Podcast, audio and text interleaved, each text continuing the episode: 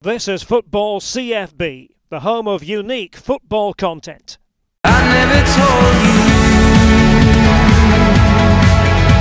You scared off the vultures.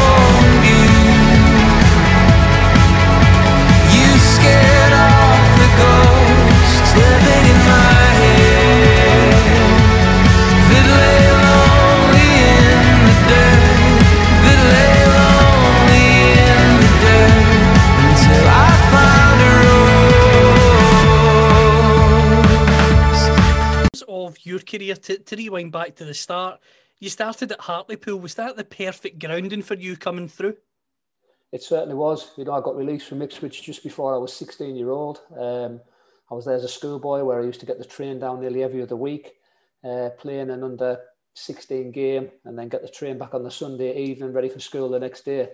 Uh, got released too small, five foot two, one of the reasons. Um, and went to Hartlepool and did my YTS program there. Uh, was fortunate to get a professional deal. Um, had a few good years there in the first team, and it's a fantastic learning curve. You know, I see so many academy players these days. Um, the best thing to do is play proper football. Get out there and, and, and play in the lower leagues. Test yourself. Um, listen, it's not easy. You know, you get kicked up a height and you don't get as much time and space on the ball. But it was a fantastic grounding for myself, and I would encourage anybody who's in academy systems if they get the chance to go out and, and test themselves, go and do it. and in terms of coming through making your debut uh, what was that feeling like and crucially who were the big characters that helped you at such a young age in that hartlepool team Well, I, I was fortunate to play with Peter Beardsley. You know, he came for his final year. Um, and I mean, he was a hero of mine growing up. So for him to turn up at Hartlepool and, and, and join the team was, I couldn't believe it as a young kid. Uh, so I played in the midfield alongside him and just some of the stuff you learn off him, you know, from his day-to-day training and obviously his presence on the football field. Uh, but there was some great characters, you know, Mickey Barron was a club captain. He was, he'd been there for a while. Uh, fantastic defender, you know, good around the dressing room. Paul Stephenson was an experienced midfielder. Uh, Mark Tinkler, who'd been at Leeds as a youngster and won the FA Youth Cup.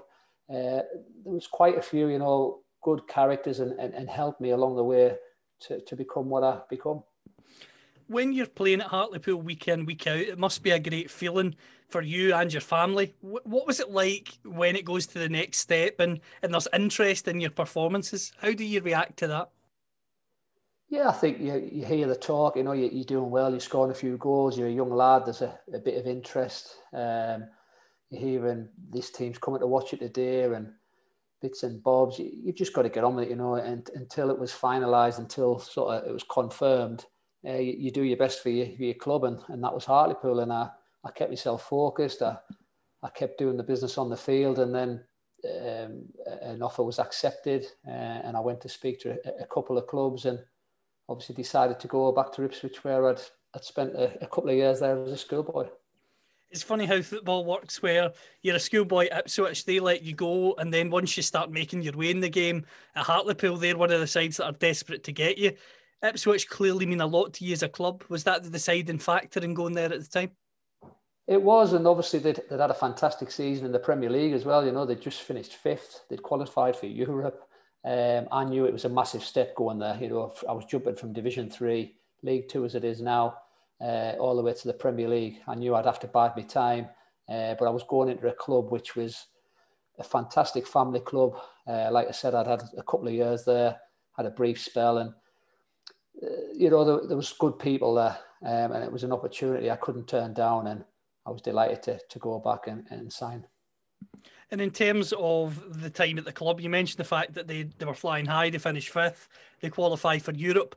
What was it like when you initially joined the club when they're going through that spell and, and how quick were you to settle in? Yeah, I mean, it was a long way from home. Uh, obviously, it's it's four hours away from the northeast. Um, so I got myself a, in an apartment, and then obviously I bought a house. Uh, but there was good characters there, you know, fantastic footballers, you know, proven Premier League players as well. You know, you had the likes of Jim Magilton, very experienced, very vocal. He helped me with my game as well, and helped me settle Matty Holland, who was obviously a, a great character as well. You know, fantastic captain. Uh, then you had some of the older stages, Mark Venus, Tony Mowbray was coming to the end of his career. Um, so I was in a, a, good environment and I had good people around me who who learned and, and helped me along the way. The first season you were there, is difficult domestically, but you do get the opportunity to play in Europe.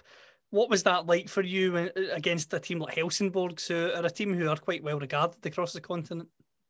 Yeah, that's right. I mean, I, I actually made my debut uh, against uh, Moscow uh, went in Russia and Europe. Um, I came onto the sub, I think, for the last 15 minutes or so, and I, I think we won the game 1 0. Um, so it was pretty surreal. You know, you'd watched, growing up as a kid, you know, you'd watch the European games on TV, and it was a surreal moment sort of playing in it. Um, but again, a fantastic experience going to different countries, playing against different national team, nationalities.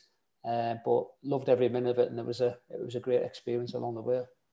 You, you mentioned two characters there in Matt Holland and Jim Magilton. What was Jim Magilton like on a day to day basis? I know he obviously manages you in the future, but you mentioned the fact he was very vocal. He, he's, he's the sort of guy who I imagine that he was just great to have on your team. Superb, you know, a very, very vocal, very loud, uh, bubbly character.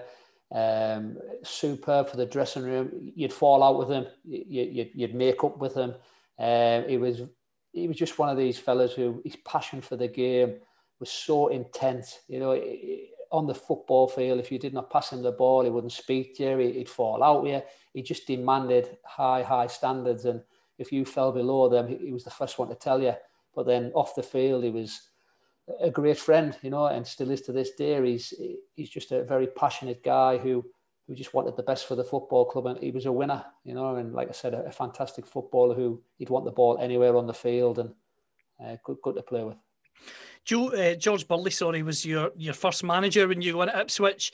Eventually, he gets replaced by Joe Royle. What was that transition like? Because I imagine they're different characters as well they are different characters. You know, Joe Royle's very laid back, very relaxed. Uh, George is a bit more intense and a bit more full on. And I learned lots of things from George and I learned lots of things from Joe. You know, I think Joe Royle obviously got the best out of me. Uh, I think the formation we played under Joe suited me more and, and he gave me a license to get forward.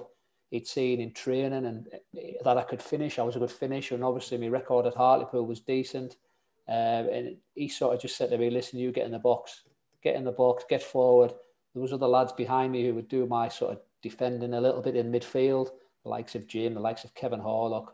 Um, so I love playing for Joe. You know, we, would attack every every game. You know, we, if we conceded five, we'd score six. It, it was one of them. It was fantastic attacking football, and the fans enjoyed it. We loved it as players, and yes, at times we were a bit open, but it was great for me because, like I said, I had a license to get forward and, and get the goals that I did. You mentioned the fact that you get to score plenty of goals, which you do. You also think of some of the guys you played alongside that were goal scorers as well Darren Bent, Darren Ambrose, uh, Pablo Couñago as well. What was it like playing with them and playing in a team that, as, you, as you've already referenced, loved to attack and play in the front foot? Just, just loved turning up for games. You know, we, we were going into games very confident, knowing that we would score goals. Yes, we might concede a few along the way, but we knew we'd score a lot. Uh, and like you just said there, Darren Bent obviously was coming through the, the, the youths at the time when I first went and what a fantastic talent, you know, and he obviously burst onto the scene and went on to, to bigger and better things. And it didn't surprise me that he, he went into the Premier League and scored the goals he did. He was a, a fantastic talent who would run in behind, he would stretch teams. You know, I'd get the ball, I knew exactly where he'd run. Um, Darren Ambrose was another one. You know, they were very good friends and they had a fantastic understanding on the pitch. And Darren Ambrose could score spectacular goals you had Pablo Couñago, who was the best player I've played with, just because we had an instant connection. I didn't have to look; I knew where he was on the field, and back to goal, he was he was superb, so strong, and he would twist defenders, and he could finish. And like I said, we had an instant connection on the field. And then you had Big Shefki Kuqi as well, who was something different, a big powerhouse up front, big strong man, you know, who would again score great goals. He was very good in the air we had very good options and we had some fantastic players. In the championship, you get stronger year on year as a player. Six goals in your first season, 10 in the second, and then 13 in the league in, in, in your third and final season of that first spell. You were getting stronger as a player. You were clearly a talisman for the for the team at the time. Ultimately, in the end, getting very close, but not quite getting over the line in terms of promotion. Was that the ultimate frustration, considering how well you were doing individually and the team were collectively for most of the time? It certainly was. You know, it's a we, we were knocking on the door. You know, we had two years in the playoffs where we got beat in the semi-finals twice off West Ham, um, and it was a big disappointment. You know, we'd we'd sort of been up there all season. Certainly, the last year I was there, we were I think we were top of the league in January and looked like we we could do it. Um, and Big Shefki was flying, and he got injured in in one of the games, and he he ended up missing two home games, and he it was vital. I think we we dropped points, we lost, and I think we drew. I think it was Watford and QPR, and it sort of knocked us a little bit. Um, and then we we got knocked out of the automatic spots and ended up going in the playoffs. And obviously West Ham beat us, and that was the second year, and we should have we should have been up because we deserved it. But obviously we tailed off towards the end. Overall, in that first spell at Ipswich, how do you reflect on it as a whole? Because clearly it had been a successful time for you individually, and as as we just talked about there, you didn't quite go over the line as a side in terms of promotion back to the Premier League. But I imagine for you looking back, it's an era you look back on fondly, considering that it earns you a move, as we'll come on to, to the Premier League anyway. Yeah, I mean, I loved every minute of it. It was a it was a great experience and a, and a great club, uh, but it, it always sort of enters your head, what if? You know, what if we'd have got promoted? A lot of things would have changed. Um, would I have gone to Sunderland? Possibly not. I'd have probably stayed at Ipswich and, you know, and had another year or two there. And it, was, I was comfortable there. You know, I was playing in a team which I thrived on, the environment, everything around it. It, it was just so good. And like I say, I, we, I look back now and I think, what if uh, we should have been promoted, but we didn't. And unfortunately, a few players left uh, that season, me being one. And um, it was a shame one of the sides you were linked with, uh, you can tell from my accent, I'm based in Scotland, was Celtic. How close were you to joining Celtic? Well, Celtic was was interested. Uh, I never really got to, to speak to them. Uh, it was just sort of a bit of talk here, say. You know, I'd spoke to Gordon Strachan a few years before I, before I went to Ipswich, and he, I nearly signed for Coventry uh, for him. Uh, so there was a bit of a link there, but I think once Sunderland came in, it, it was my boyhood club. Uh, it was the only club I was going to go to. Uh, Leeds as well were another club that were interested, and I did speak with them.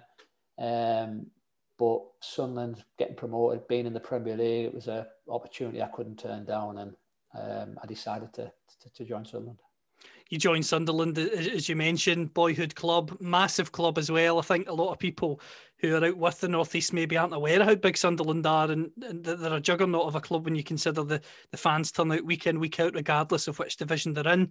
See, because you were a boyhood fan, what's it like when you sign for your boyhood club? Because obviously, I imagine it's a proud moment to sign for any club and be a professional, but when it's your club, just describe that feeling. Yeah, obviously proud. You know, it was a a fantastic feeling. You know, I mean, as soon as I knew they were interested, me, I couldn't stop sort of smiling. And I was very happy and uh, just delighted to to get back home as well. You know, to get back home with friends and family. Um, I knew it was going to be a big challenge. I knew there was going to be a lots of pressure put on me being a local boy uh, coming back home, but I was ready to take it on, and I was looking forward to to what it brought. Um, and like I said, delighted to to, sign for this massive club. Sunderland are massive. You know, they're in League One now, obviously, but they should be in the Premier League. It's a, it's ridiculous where they ended up. In terms of that season, it was a very tough season for the club. Why do you think it was so tough? Because Mick McCarthy, when you look at his career pre Sunderland and even post Sunderland, is has been able to keep teams in the Premier League and challenge in the Championship. Why do you think it didn't work out that year? I think lack of money, I think, is definitely a major factor. I think when you get promoted to the Premier League, there's no doubt about it. It's a big step from the Championship, and you need money. Um, and I don't think Mick was given the funds which um, he should have been. Um, I think I look at managers after him who were given an open checkbook, really, and the money they've spent. And you just have to look at where the club is now. Um, it's an absolute disaster what's happened to them in recent years. But I do believe if Mick had been given, you know, a, a bit more money to spend, I don't know, five million, ten million, maybe, uh, he would have kept the, the club up. I think we just, it wasn't for a lack of effort or, you know, endeavour. It was just, we didn't have enough quality. Uh, it's as simple as that. We were, we were given as much as we could, but at the end of the day, if you if you don't have that quality, then you're going to struggle, and, and that's what it bowed down to You mentioned the fact that the team are struggling. The team, the team goes down. Changes happen behind the scenes. Niall Quinn starts the season in charge, and then Roy Keane comes into the club. What was your initial reaction when Roy was appointed? Well, again, Roy was another one, of the players who I'd looked up to uh, growing up. Uh, a fantastic player, know, fantastic midfielder, box to box. Um, so I was I was really looking forward to it. You know, his name has been mentioned, and uh, unfortunately for me, I think I got injured in the third game uh, against Plymouth at home, and I was out for six weeks after that. Well, within that time, Roy Keane's come in and he's brought his own players in, which is understandable. Uh, he brought Graham Kavanagh in, Liam Miller in, uh, Dwight Yorke in, who ended up playing midfield. Uh, so I knew it was going to be hard for me to to force my way into his plans, especially with us being in the treatment room. Um, but it was a big lift for the club, uh, and obviously Roy got them up to the Premier League, which is is, is what he was brought in for. It was a it was a time where you mentioned the fact that you've got that injury when a new manager comes in. It's hard to then get back in. You go out on loan that season, um, Preston North End. What was it like going out on loan at that stage of your career? Yeah, I mean, I was I, I was knocking on the door. I was doing everything I could in training, and uh, I just was missing out. I wasn't getting in the in the team or even on the bench. Uh, there was a couple of times I, I did make the bench, but never really got on. And Roy just said, "Listen, you need to go and play games," and I totally agreed with him. And Ipswich did come in for me uh, to go back on loan, and, and Preston North End as well. Uh, I looked at the sort of logistics and thought, well, I can travel to to Preston uh, from where I'm currently living. Um, and Preston were doing well in the championship. You know, they had a, a good team and I just thought, yeah, let's let's give it a go. And I ended up going to Preston. I think it was for about four or five weeks, um, and played in every one of the games. And we ended up get, being top of the league in the championship. So it was a good club, um, and I ended up playing against someone, which I think you're probably going to come on to. Well, I was going to mention that absolutely. You go on loan from Sunderland, you play against them and beat them. Just describe what that was like. Well, it was crazy because Paul Simpson, sort of the manager of Preston that week, was was saying, "Have you heard from Roy? Have you heard from Sunderland?" And I was sort of saying, "No, I haven't heard anything." He said, "Well, there's nothing in the contract to say you can't play." So as the sort of days went on and we got to Thursday, Friday, I'm thinking there's a chance I'm going to be playing here. So I ended up obviously playing in the game at the at the Stadium of Light, very surreal, you know, being a Sunderland player, but obviously playing against him for Preston. And I, I went there obviously wanting to win because I was a Preston player at the time uh, of the game. Uh, Roy Keane didn't fancy me at Sunderland, or certainly didn't fancy me at that time. And I thought, I'm going there to do a job and going there to help Preston win the game. And we won the game 1 0. Um, and I think Roy sort of said to the lads at the after the game or at half time, the best player for them is one of ours. And it, it was madness, really. Um, and then he recalled me, I think, just after the game. And I thought maybe I'll get a bit of an opportunity now. But again, I was just sort of on the bench and, and didn't really get in, which was fair because they were doing well and they picked up. And obviously, they went on to, to get promotion, which was great for the club. What was he like as a manager at that time? Because you mentioned the fact that he recalls you, then he doesn't necessarily utilise you regularly. How frustrating was that? And did you ever go and see him about it? And if so, how did he react to that? Well, it was very frustrating. You know, Roy Keane is Roy Keane. I think everyone knows what he's like. Um, you, know, he likes he likes the confrontation, um, and maybe I was a little bit too sort of easy going. You know, I, I didn't really I seen him a couple of times and said, "Why aren't I playing?" And he sort of gave me his, his reasons, and I sort of didn't push it. Uh, and I look back and I think maybe I should have done, and maybe I should have given him a bit more. Uh, but listen, his mind was probably made up, and uh, it was one of them things. He, as a manager, he, he had good coaches around him. Uh, you know, he, sort of liked the, like I just said, he liked confrontation, so he liked someone having a go back at him. He sort of thrived on that because then he could give a bit and uh, really that wasn't my sort of my sort of cup of tea. In terms of the squad that season, you mentioned the fact that he brings in his own players, and, and one of them he brings in obviously Dwight Yorke, who ends up playing in midfield as, as you mentioned. What was Yorke like as a trainer? Was he someone that trained well, or was he a case of relaxing and then he would turn it on on a Saturday? I think he's he's that style, isn't he? He's very, very laid back, very relaxed. But when it came to training and when it came to matches, he, he was on it, you know, and he did fantastic for Sunderland. You know, he went into the middle of midfield and he could pass the ball and he knew the game. And yes, there was some games where it didn't quite work out for him, but obviously he had the trust of the manager. Uh, the manager knew him very well, and he did a fantastic job for Sunderland. You know, he, he helped them get to to where they where they wanted to go, and so you can't knock him ultimately, in the end, describe the feeling of Sunderland getting promoted that season, it being your club, but in a sense, not feeling entirely part of it. Yeah, a bit sweet. You know, as much as I was delighted for the for the lads who were there at the time, and obviously the fans, uh, you know, getting back to the Premier League at the at the first attempt, it was it was great for the city and, and great for the region. Uh, so I'm sort of celebrating, but I'm not really because I I didn't really offer much of a a, a, part really, sort of a little bit of a part, but that was it. You know, it, it didn't it didn't really feel anything to me. Do you know what I mean? It didn't really mean much to me, but obviously it meant a lot for the club to get up, which I was pleased about. But personally, it was um, I, I didn't warrant you know being part of it. The, the club go up, you leave the club, and and you return this time to Ipswich, who you mentioned were interested in you previously. How big a factor was Jim Magilton, now the manager, in getting you back at Ipswich? Yeah, it was it was the main factor. You know, obviously I knew the club and it was one of them, do you go back? Uh, people always say you shouldn't go back. And and again, I, I, I could have went to Leeds. Leeds, I spoke to Dennis Wise and I met Ken Bates. Uh, and obviously Poyet was the assistant manager. And it, do I go to Leeds? Again, I, I wouldn't have to move home. I could travel there, but as soon as Jim sort of made his interest, I thought, yeah, I, I know him so well, and I know how he wants to play football. Um, and it, it, again, I had to, I made a decision up, and obviously I went back to Ipswich, and um, again enjoyed it, but it, it didn't really work out as as planned.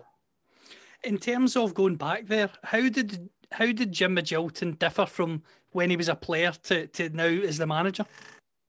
Well, it was hard at first because obviously Jim was making the transition, um, and like I said, he was a very popular guy in the dressing room, so he was very friendly with players. Uh, if he ha- if he had to say something, he would say it. He wouldn't hold back. Uh, so it was quite strange because he was now the manager, uh, and you obviously calling him Gaffer rather than Jim, and you could still have a bit of a laugh and joke with him, but obviously there was a there was a line you couldn't cross. Um, but his passion and his sort of everything he offers the game was was there from the sidelines as a manager, and uh, he'd admit he made a couple of mistakes early on in his managerial career, but he wanted the best. And going back to Ipswich, if he'd have stayed at Ipswich and he'd had money what other managers had had, I'm sure he he would have been successful because he wasn't too far away with the the job he was doing. He was he was doing a good job, and we we just missed out on the playoffs. You mentioned the fact you miss out in the playoffs. In the first season, finishing eighth. Second season, you finish ninth. But Jim Magilton's replaced by, it's just amazing how football works, is replaced by Roy Keane. What's your reaction when Keane comes through the door? Because having really played with under him at, at Sunderland and not been in his plans, etc., is that the worst feeling as a player when the manager comes in and you kind of know what's going to happen before it even does? yeah, I mean, crazy. I mean, I, I knew my contract was coming to an end, so I, I, I'd been in see Jim, obviously, like, a, as you know, a, a, good friend of mine. And I just said, What's happening, Jim? I said, Because obviously my contract's coming to an end. Um, what's the chances of me staying here? And he just went, Listen, my hands are tied. He said, If if we don't get in the playoffs um, this season, um, I, I won't be here. And more or less said that to me. So I was sort of not on the actively searching for a club, but the word was out there that I could be available, and I ended up um, signing a pre-contract with Sheffield Wednesday. So by the time Roy Keane came in, I knew where I was going for the next season, uh, and it's just as well, really, because before Roy came in, there was all sorts of names mentioned who, if Jim was going to get the sack, and and I couldn't believe it when Roy's name was mentioned. I thought surely not, and then he obviously gets the job and he walks in, and I think his first words, he, as he walks through the door, I was the first person he saw, and he he sort of said, "Hi, Tommy." He says, "I bet you didn't think you'd see me again." And I thought, "Yeah, I, I didn't actually," but um, I knew I knew where I was going at the end of the season anyway. And when he walks through the door at Ipswich, was he different at all to the way he was at Sunderland? Do you think that experience changed him in any way? Not particularly. No, I think uh, he came in and he, he upset a few lads straight away, and um, he, it was more or less. I think it was the last few games. You only had a few games left for that season, so I knew there was going to be a big clear out, and lads who were out of contract were, were going to be moving on. Uh, but he'd want to put his own stamp on things, which is what managers would like to do, and I understood all that. Um, but speaking to players who were there in his first season, um, there was a feeling that yeah, Tommy, you were right what you said, you know, about him that he, he likes the confrontation, he likes the, the sort of that side of the game, and um, a lot of players moved on after he was appointed. You mentioned signing the pre-contract with Sheffield Wednesday. You go there, massive, massive football club. Um, a lot of people, I think, especially up here, don't realise how big Sheffield Wednesday are. Massive stadium, passionate fans ultimately, though, when you look at that spell of your career, it just doesn't work out at all for for whatever reason. Alan Irvine, Gary Megson. Ultimately, what do you think went wrong at Sheffield United in that spell? Because they were a massive club, but for a couple of years they they just seemed to, to toil a wee bit. They did. You know, I was so excited to be going. Uh, like you said, a, man, massive club. You know, a massive city. Two big clubs in there, Sheffield Wednesday and Sheffield United, and I was looking forward to it. You know, really looking forward to it. Um, and I think after about two weeks, it was the second week of pre-season, I've I've gone in for a challenge on one of the lads, Leon Clarke. I've sort of stuck my leg up and I've, I've tore my thigh.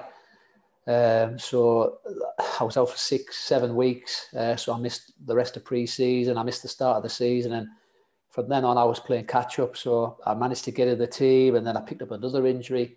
It seemed to be a muscle injury after muscle injury at Sheffield Wednesday, and it sort of blighted me spell there. Um, and then when I did have a run in the team, the, the team wasn't doing great, and we'd pick up a couple of wins, and then we'd have a few defeats, and then Brian Laws moved on and got the sack, and then we ended up getting relegated on the final day, which was a, a disaster for a club of that size, and obviously for, for myself personally and for the lads who were there, it, it wasn't great, and we had to start in League One the following season. When you look at that period at Sheffield Wednesday, especially you mentioned getting into League One. Now, on the pitch, you score nine goals that season. You play 34 league games. You're playing games, you're scoring goals. But again, ultimately, for whatever reason, it's just not quite enough at all for the club. Finishing 15th in League One is, is somewhere where I'm sure yourself would admit it's not where Sheffield Wednesday should really be. No, not good enough. You know, we, we started the season ever so well. I think we we went to Hartlepool and won five there, I think, on the opening day, and you know, got off to a great start. And there was big expectation, which there should be at a club like Sheffield Wednesday. And if, as a player, if you don't feel that and you don't want that, then you, you shouldn't be there. And we underachieved massively. Uh, it was a, a, very frustrating season, and again, personally, I, I think I picked up a hamstring injury. I mean, I, would never had muscle injuries in me in my career, and I seemed to just pick them all up at once at Sheffield Wednesday. My thigh, my hamstring, my calf. Uh, it, it was a, a disaster personally, uh, fitness wise. Um, and then obviously when I was getting back in the team, the, the team was struggling for form, and it was it was frustrating because, like I say, it was a club that should never be in that league, but uh, as a group of players, we we weren't we didn't do you know do the job and we we underachieved and it was disappointing. What was what's Gary Megson like as a as a character? Um, from the outside looking in, he seems like quite a dull character. I could be totally off it with that, but he, I don't know what it is. I just feel that he's one of those managers, and I, I feel sorry saying this for Gary if, if, he listens to this, but he seems like the sort of manager that when he, he goes to a club, the fans are never particularly enthused, and and sometimes you wonder can that transmit its way onto the players? Yeah, he's got that persona, has he? That sort of image where he, he's a bit dull and he can be a bit boring from the outside, but on the inside, he's, he's a good fella, you know, a, a decent manager, a decent coach, uh, and he's quite funny. You know, he had his moments and he he come out with his one-liners, so he was quite bright and bubbly um, on the inside. Um, he actually lived in the same village as myself, so I've seen him quite a lot uh, in and around there. Um, but again, it didn't end great with him because he made me captain, and it, was coming to the end of my contract. And uh, I think if I'd played another five games, I was going to get a, a, another year on the same money, which Sheffield Wednesday weren't prepared to to sort of agree to. They sort of said, "Listen, you you can't be on that money. It's you, you're gonna have to take a hit." And I said, "That's fine." Uh, he said, "Right, we'll sort a new contract out. I'm sure we uh, we could come to an agreement." But as the end of the season fizzled out, it I wouldn't say he went back on his word, but I was disappointed to to be released because, like I said, he made me captain. And I still thought I had something to offer, um, and I was going on the understanding that I would be offered something, but that's football, and I ended up moving on and went to Huddersfield. You move on to Huddersfield, and, and that spell is successful in the sense that the club gets promoted from League One, and and this, that season, Jordan Rhodes has one of the best league seasons from any striker in, in, in a long, long time. Ridiculous, you know. I mean, again, when I was at Ipswich, he was a young kid coming through, so I knew all about him. Uh, and he, he was prolific in, at the Ipswich Academy and the in the youth team, and you know he, he used to train with us. And listen, he might not do much in the game, but he would always score goals, and that's sort of been his career. Even though I think he's improved he's his hold up player and his all round game uh, as the years have gone on, but. Anywhere in and around the box, he gets a chance and he, he scores goals. Uh, that, that's what he's done all his career. And at Huddersfield, he was just prolific. And we knew going into games that listen, if we don't play too well, just try and stick in there, and he'll get he'll nick us a goal. He'll get us a goal from somewhere, and he did that on many occasions. And but we had some good players. We had a good squad, and we we deserved to go up in the end. And obviously Lee Clark um, moved on. He got the sack, um, and I think the club got to 53 games unbeaten, which was a record. Um, obviously from the previous season going into the, the one where I was. Uh, Simon Grayson came in and he got us over the line through the playoffs. What was it like when, when Lee left at that stage of the season and Simon comes in? Because I always imagine it's if you're down the bottom of the league, you can expect a sacking. Whereas when when things are going okay and there's a sacking, it must be strange at times because as players you think that's quite harsh it's very strange, you know. And I think when Simon Grayson came in, he, he didn't really have to change much because there wasn't much wrong. You know, we, we were doing all right. We were doing well. We were in the right place at the right, you know, we were go, moving in the right direction. Uh, I just think the chairman, obviously Huddersfield had knocked on the door a, a, couple of years and he just thought he needed to make the change to, to sort of see us over the line to, to guarantee it. And he, he went for someone who's got a, a proven track record of getting clubs out of the division and getting teams promoted and and in Simon Grayson that's what he that's what he done in the end and his his decision was was sort of proved right. Uh, who's to say Lee Clark probably could have done the same? I don't know, but obviously the chairman's made a decision and it's turned out to to be the right one in the end. You have success through the playoffs. Describe what it's like going up in that fashion. Yeah, I think if there's a way to go up, it's it's at Wembley, you know, in front of the fans, big crowd. I mean, the, the game itself was a bit dull, uh, very cagey, not many chances, uh, very hot day. Um, I, I nearly scored literally in extra time just before the end, where I think Michael Doyle's cleared out off the line, and then we go into penalty shootout, which um, I'm sure you were going to go on to, uh, but I'll I'll take you there. Um, so I've gone to the toilet as soon as the game's finished, uh, come out, and Jordan Rhodes sort of chucks me the ball and he went, You're first up. And listen, I've always been very confident from the spot. I think I got to about 34 to 34, and, and then I missed a, a one for Sheffield Wednesday, and then uh, I'd missed one for Huddersfield that season as well. So I went up there still confident. I thought, yeah, I know where I'm going to put it, and I just haven't hit it cleanly, and, and sort of the keepers read me all day long, and I've missed and let me tell you, it's, it's a long walk back to the halfway line from from from there. I, I, imagine it is, and, and in terms of that that moment, you mentioned the fact getting thrown the ball and told you're first. Is that really the worst possible preparation for for a, such a, a big moment? Well, it could be easy for me to say yes, it is, but now it's it. Jordan Rhodes knew what I was like from the spot. You know, he'd seen me at Ipswich um, when he was there, so he, he passed me the ball, and he, he knew that he was quite confident that I would score, and I was myself. And it was just one of them things where I didn't hit it properly, and the keeper saved it. So as I've come back, you know, the, the lads are sort of trying to, to keep me on my side, and you know, the, the, the captain Peter Clarke, he said, "Don't worry, someone else will miss, someone else will miss." And we ended up missing our missing our first three, uh, me, Alan Lee, and, and Damien Johnson. Uh, but fortunately, in the end, we we won because obviously Sheffield United missed a few of theirs as well, and Um, the goalkeepers came up, uh, and and Simonsen was coming up for for Sheffield United, and if he had scored, it was going to go back round. So I was back up, and let me tell you now, I was so pleased when he missed. Obviously, for us getting promoted, but for the thought of not going back up to take a penalty. I can imagine, absolutely, and. And, and getting that promotion at Wembley, having that success and celebration must be incredible. But when you're told soon after that that you're not going to be getting a new contract, just how frustrating is that when you've played a big part in the promotion campaign? It is because again, I, I still thought I had something to offer, uh, but I realised that he had me and Damien Johnson, who were similar ages uh, in the middle of midfield, and he, he maybe started the championship. Uh, I need to freshen things up, and I need to bring a couple of players in. And again, towards the end of the season, I was getting the right voices and getting the right words, you know, we'll, you'll get offered something and, you know, don't worry and all that stuff. But like I said earlier, things change in football and it's one of them things. And I was gutted not to have stayed because I'd love to have played in the championship for them. But in the meantime, it, it was off to another, another club and a new adventure.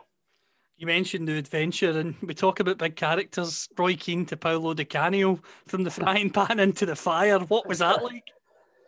Um, superb. I, I, mean, people have asked me this question lots of times, and I absolutely love Paolo Di Canio. Um, I, I, had a, a, phone call from his agent uh, when I'd left Huddersfield, and it was just sort of a, an answer machine uh, because I'd missed the call. And it was either it's Phil Spencer here, it's Paolo Di Canio's agent. Uh, can you give me a ring back? And there was a lot of prank phone calls going around in football, and a lot of lads I know do it. And I just thought it was someone messing about. I mean, they were saying it was Phil Spencer, so I was thinking that program location, location, location. What's on the telly?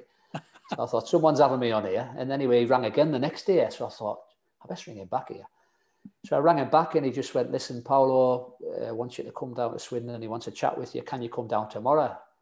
And I sort of said, "Yeah, absolutely." So I've ended up getting the train down, going into his office where him, uh, the assistant manager Fabrizio, the goalkeeper coach, um, and the the fitness coach were in there, and so I had a chat with him, and I mean, I was just sort of my jaw was just dropping, you know, absolutely meeting him because of what he did in the game and what an absolute character and he is. Um, and as soon as he was speaking and as soon as his ideas were coming across and his plans, I just knew I'm definitely signing. Uh, it was it was very eventful. It was a it was very a learning curve. Uh, I thought I'd seen it all in football in terms of eh, management styles and coaching styles, but I hadn't. You know, he he offered something different, very flamboyant. But let me tell you, what a fantastic coach! Uh, and he's obviously was sort of giving me the how he sees at what he does, and it was like you don't get any days off. And I was thinking, well, surely you get days off. And he's like, we are Monday to Sunday, Monday to Sunday. He said Wednesday, this English mentality of days off no chance. He said, we work hard. And I sort of came out of the room thinking, yeah, give over. You must have a day off. And, and let me tell you now, I think we went about 76 days uh, before we got a day off. Uh, it was crazy. We, we went to Italy for pre-season for two weeks, which was the hardest pre-season I've ever had, but probably the fittest I've, I've felt for a long, long time when I, after it. Um, but a fantastic coach. Yes, his man management skills let him down, but a fantastic coach with some very good ideas. And it could be a bit like Groundhog Day at times, you know, the, the days, the weeks were sort of similar, but we were doing well. We were top of the league. We were we were buying into what he was all about, and I, I loved it. Like I said earlier, I, I loved playing for him. In terms of man management, what were some of the crazy things he, he would get up to?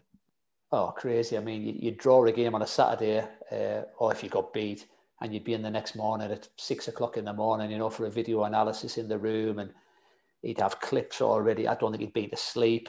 Um, he'd just go through everything, every player. And that's what let him down a little bit because he was a bit too tough on certain individuals. You know, if you had to be mentally strong, if you if you weren't, you were finished. Um, and I think he saw that, uh, and he would go through players and just sort of batter them really. Let's be honest, he would batter them and tell them what they did wrong and sort of laugh at them a little bit and not great, but uh, very sort of eventful and, and and funny at times. You know, he, he, had his moments, and obviously we all know what happened with with with Wes Foderingham when he brought him off at, at Preston. Oh, absolutely. That's one of the mo- the craziest things you you see you see in football. And and in terms of Di Canio, would he join in in training? And if he did, would he would he still have quality and would he show that off? I mean, he, w- he wouldn't join in the, the sort of small sided games or anything, but if we did a bit of shooting, he would he would join in. And obviously, his technique was ridiculous, as everyone knows who's watched him play on the TV and, and seen him play live. His his volleys and everything like that. I mean, he still had it, and he, he still looked after himself. He was fit as a lop. You know, he, he, there was nothing on him, and um, just a, a good good guy in terms of how he how he spoke to me personally. I got on really well with him. I don't know whether it's because I was a bit more experienced and a bit older, but from a personal point of view, I, I really enjoyed playing for him. One of the players you played alongside, who's had a lot of success here in Scotland and the and the podcast and, and media side, is Simon Ferry. What was Simon like as a footballer? Simon Ferry was very, very good and, and should have done a lot more with his career. Um, I mean, I remember playing against him the year before I went uh, for Huddersfield and we got beaten in the FA Cup off Swindon. Um, and he played midfield against me and he could run all day. I mean, I was a very fit lad and obviously I was coming to the, I was in my 30s at the time, but I was still getting around the pitch and I come up against Simon and he could run all day and he had good quality and he had a good link up with Matt Ritchie and Paul Caddis, obviously another Scottish lad. Um, so when I came to Swindon, I knew a little bit about him and he was very, very good and he should have gone on to, to bigger and better things, I believe. Uh, he picked up a few injuries along the way, which didn't help and he had a few problems with his back, but a great character for the dressing room. I mean, what a funny lad. I know he's doing big things in Scotland now with his you know, with his talks and stuff like that, and he's getting people on the show. But he is a funny, funny lad, um, and a really good lad. And in terms of Di Canio, see when he leaves the club, was it in a sense a feeling like the storm is over in terms of that intensity and that passion? I think it was for some. I think it was for some, but I think for others now, and certainly I've spoke to people just after he went, and maybe the season after, and people think you know, all that stuff we did with Paolo and all the stuff he would say and all the things he would go through. And as much as certain people or a lot of individuals didn't believe it at the time, they would admit that he was right. You know, all the stuff he was trying to teach us, all the stuff he was showing us, all the stuff we were doing, it, it, it was right, you know, because it was working. And uh, they don't realize how good it was, I think, until he went. Um, so, for some, it was a, a, relief because of the intensity he had and the pressures he put on you. Uh, but for a, few of us, it was a case of what happens now. You know, we, we, we've been doing ever so well, and the team's flying high, and uh, someone's going to come in, and are they going to change everything completely? And with us being so close, uh, and I think I had a brief spell at doing it with with Darren Ward as, as player manager. What's it like when you're put into that role as, as a player manager? Is it difficult in the sense that you get on with the lads in the dressing room and, and, you're an equal to them, but then you're put into the manager's post where you're a step above them in, in a sense? It, it was hard for me and Darren because uh, Darren Ward because we, we both wanted to play and we both you know wanted to be in the team and still wanted to play. I think if it was another year or two, then obviously one of us maybe might have said, "Listen, I'll I'll sit this game out or whatever, and I'll do it from the sidelines and I'll do it properly. You know what I mean? I think it's very hard when you're on the pitch. You're trying to get instructions across, and you're trying to concentrate on yourself as well, playing the game. Uh, and it's hard to look after the other lads as well. And we, we had a little bit of help from the youth coach Jamie Pittman, who was on the in the dugout. Um, so he was a good help as well. But me and Darren sort of said after a couple of games, listen, we both want to play, and we seen the the sort of new chairman who was coming in, and we just said, listen I think it's best if you if you bring a manager in because we still want to play and we still believe we have a lot to offer on the on the field. Uh, so obviously Kevin MacDonald was appointed and and Mark Cooper came in alongside him. They come in and, and, and you get to the end of the season. Ultimately, the club doesn't get promoted to the championship. When at times during that season it looked as if as if they could have, you end up moving on from the club, and, and your next club is is Bury, and and obviously this is a, a, part of the interview that I'm really interested to get your perspective on because obviously you've played for so many great clubs in, in Sunderland, Ipswich, Sheffield Wednesday, and others, but with Bury, there's a sadness there because they were a great club in their own right at their level, and obviously we all know what's happened to them now. What was it like as a club when you were there? Yeah, I mean, I wouldn't say there was early signs of what was going to happen, but it's certainly behind the scenes. You could see there was a few issues. Uh, you know, where we trained wasn't great. You know, the training gear we had it, and I realised, listen, lower league clubs might struggle financially, and you know they they sort of run week to week, day to day. Uh, but it just it didn't feel right. You know, it, it was there was shortcuts on certain things. You know, on travelling, and it just it just wasn't right. Um, and it it didn't surprise me. They sort of the financial difficulties that they sort of went into after I'd left a few years down the line, and you all know what's happened now. It's it's an absolute disaster because as a club and um, as a place, it needs its football, and it's it's it's a big club there. You know, it's it's a fantastic club with lots of tradition, good history around it, and it should be in the league. And for for mismanagement behind the scenes, uh, and for obviously overspending and whatever, it, it's gone out of business, which is a disaster. You know, for the for the people of Bury and who supported them for so long. It's it's it's, it's such a shame. It's a tragic story in football, and, and sadly, something that we've, we've seen again in recent times. Macclesfield, the latest club who who have been expelled from the league for, for things that have been on behind the scenes, no fault of the fans, of course, and they lose their football club, which is which is utterly tragic. And and you just think, how on earth can this happen when there's players getting transferred for for nearly hundred million pounds, in some cases over hundred million pounds, but it's one of those things where football is is just so so polarized in terms of finances. Where at the elite game, there's there's enough money to, to do what you want with it. And as you know, working at non-league level and, and lower league level towards the end of your career, the finances just simply aren't there. And you go on to to finish your career in the football league with, with Hartlepool. Um, you obviously then go on Halifax and, and, and Spennymoor, where you are now, primarily in a coaching role. But was finishing your career at Hartlepool that one of the, in, in a sense, the perfect way to, to, to round everything off, considering you started there and they had given you so much, you had given them so much, and, and now it was time to to end it all where you began? It, was, but it was bittersweet for me because it, it, was the perfect club to go back to, you know. And I'd started there, and I'd, I'd been at all the clubs um, since, and obviously I ended up back there. Uh, and again, probably my body was telling me something because I, I ended up playing against Cambridge, and then on the Monday train, and I ended up getting a tear in my calf. I sort of stretched for a ball, and as I've landed it, I just felt something in my calf, and I just thought this is not right. And it was a frustrating season. Um, I kept trying to come back too early. I kept breaking down and re-tearing. It was an absolute nightmare. I was going all over. I was going to Leeds to to see specialists there, and then I ended up going to London.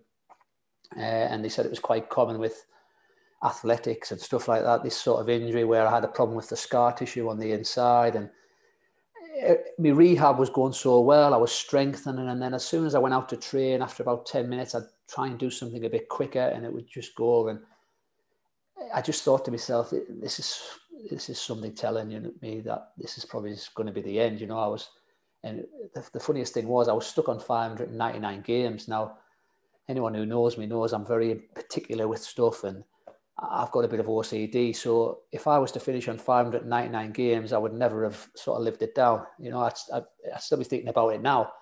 Uh, so I was trying my hardest to get back and kept breaking down, like I said earlier. And I ended up getting back for the sort of last couple of months of the season. And the club was struggling. You know, the, the club were fighting relegation. It was going to go to the wire. Um, and I ended up getting on in the, I think it was the last home game uh, where we we want to, to stay up really. So it was it was good that we'd stayed up, but from a personal point of view, it was it was a sad way to finish because I'd love to have played more games um, in me in my last season really. Overall, how do you reflect on your playing career? Because you played hundreds of games at a, very high level. You'd achieved promotion in football, which every player wants to do. You have the pains of relegation in your career as well. You play for your boyhood club overall, how do you reflect on it? Because you've achieved things that, as I say, most players listening to this and fans would absolutely snap your hand off to do half of it. Yeah, I mean, like you say, I, I, I enjoyed it. You know, yes, there was ups and downs along the way, but it's it's a career where it goes quick. And I remember my old youth team manager at Hartlepool, uh, Billy Horner, uh, and I was an 18 year old kid at the time and might have been 17. And he used to, used to say to me, listen, make sure you make the most of it because it goes quickly. And I used to think, don't be silly. And all of a sudden, his words have just remained with me uh, since then, really. And every time as the years go by, I'm thinking, he's right because it does go quick and you have to make the most of it. And there was things I could have done better along the way, absolutely. Uh, but I, am I'm, I'm proud of, of what I've done. You know, I, I played 600 games and I scored over 100 goals. It was about 109. So I was happy with my career overall and um, just a shame that it comes to an end, but it has to, and that's that's age. And as you get older, the injuries you pick up, and it, it didn't help and slowed me down a little bit. But overall, pleased, um, and and now starting again as a, as a coach, and hopefully as a manager to to get back up the ladder. Really. Absolutely, and, and I wish you all the very best with that. And just before you go, Tommy, a few quick fire ones for you. Best players yeah. you played with? Uh, Pablo Couñago was the best player I played with by not by far, but I think just the instant sort of link up and the connection I had with him. Uh, he signed at the same time as me, and he just played for Spain in the, I think it was the under 23 or the under 21 Cup, World Cup or something, and they'd won it. And he played in a team with Xavi, Casillas, uh, all the big hitters. And then he sort of ends up playing with a lad who's come from Hartlepool, i.e., myself. Uh, so I wonder what he was thinking when he'd signed. Um, but we struck up a great friendship on and off the pitch and still speak to him this day. And he was definitely the, the best player I've played with in terms of a connection and stuff like that. Toughest opponents? Yeah, fortunate to play against the, the best midfielders of Premier League era history. You know, likes of Roy Keane, the Gerrards, the Scholes, the Lampards. Uh, but the, the one player that stands out for me on that day against him was Patrick Vieira. You just could not get near him. All arms, all legs, powerhouse, box to box, and he was just outstanding on the day against him, and uh, I would have to say him. Most underrated player you played with? Uh, good question. Uh, there's been a few, you know, at lower league level. There's lads who I think could step up easily, quite comfortably. You know, should have played high if they were given an opportunity, if they were given a chance. Um, Marcus Stewart in the Premier League obviously did brilliant and fantastic centre forward and, and, and, should have gotten an England cap. Um, it's quite hard off the top of my head, but uh, yeah, probably them two, you know, but there's probably a few more as well. In terms of managers, who would you say, looking back at your playing career, was the manager that got the best out of you? Joe Royle.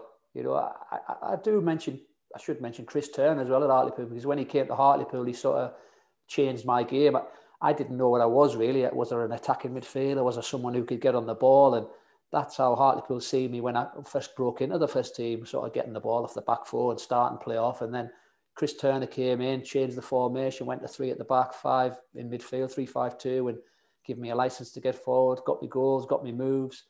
Um, so he deserves credit. Um, but Joe Royle uh, was was the best because of the success or the the goals sort of I scored and how I enjoyed my football under him. He, he gave me a license to to play and, like I say, a fantastic man manager. Favourite ground that you've scored at? Anfield, definitely. Uh, as a kid, Anfield with its history, tradition, you know, you watch it on the telly and you'll never walk alone. And when you walk out through the tunnel and you hear that song and the fans are singing it, the hairs on the back of your neck stand up. And to score there um, at the Kop end uh, was a fantastic feeling. And um, yeah, very proud of that moment. Is there a move during your career that you look back on that you didn't make, and with hindsight you go, maybe I should have taken it? Uh, I, th- I, don't think you have any regrets, but I, I, could have possibly joined Leeds. Like I said, I, I, had a couple of times to go to Leeds, and I knew how big a club Leeds was, but at the time it, it, it didn't feel right. Uh, but possibly looking back, and Leeds, it's certainly one of the one of the points uh, where I had the chance. You're, you're coaching now, as we talked about. You've got ambitions to be a manager. I've no doubts that you will be a manager and you will make your way up the, the footballing pyramid. What advice do you give to the young players that you're coaching, or any young players listening to this who want to make it in the game? I think practice, practice, and practice. I mean, football is a short career. You know, make the most of it. Um, you know, you have lots of time away from football. I mean, go in the gym, work hard on your strength, work hard on your fitness, work hard on your skill, work, go out with the ball. I mean, at Ipswich, I used to look at, at Darren Bent and Darren Ambrose after training. You'd have to drag them back inside because they were just wanting to play football. They were wanting to do the shooting. They were wanting to do free kicks.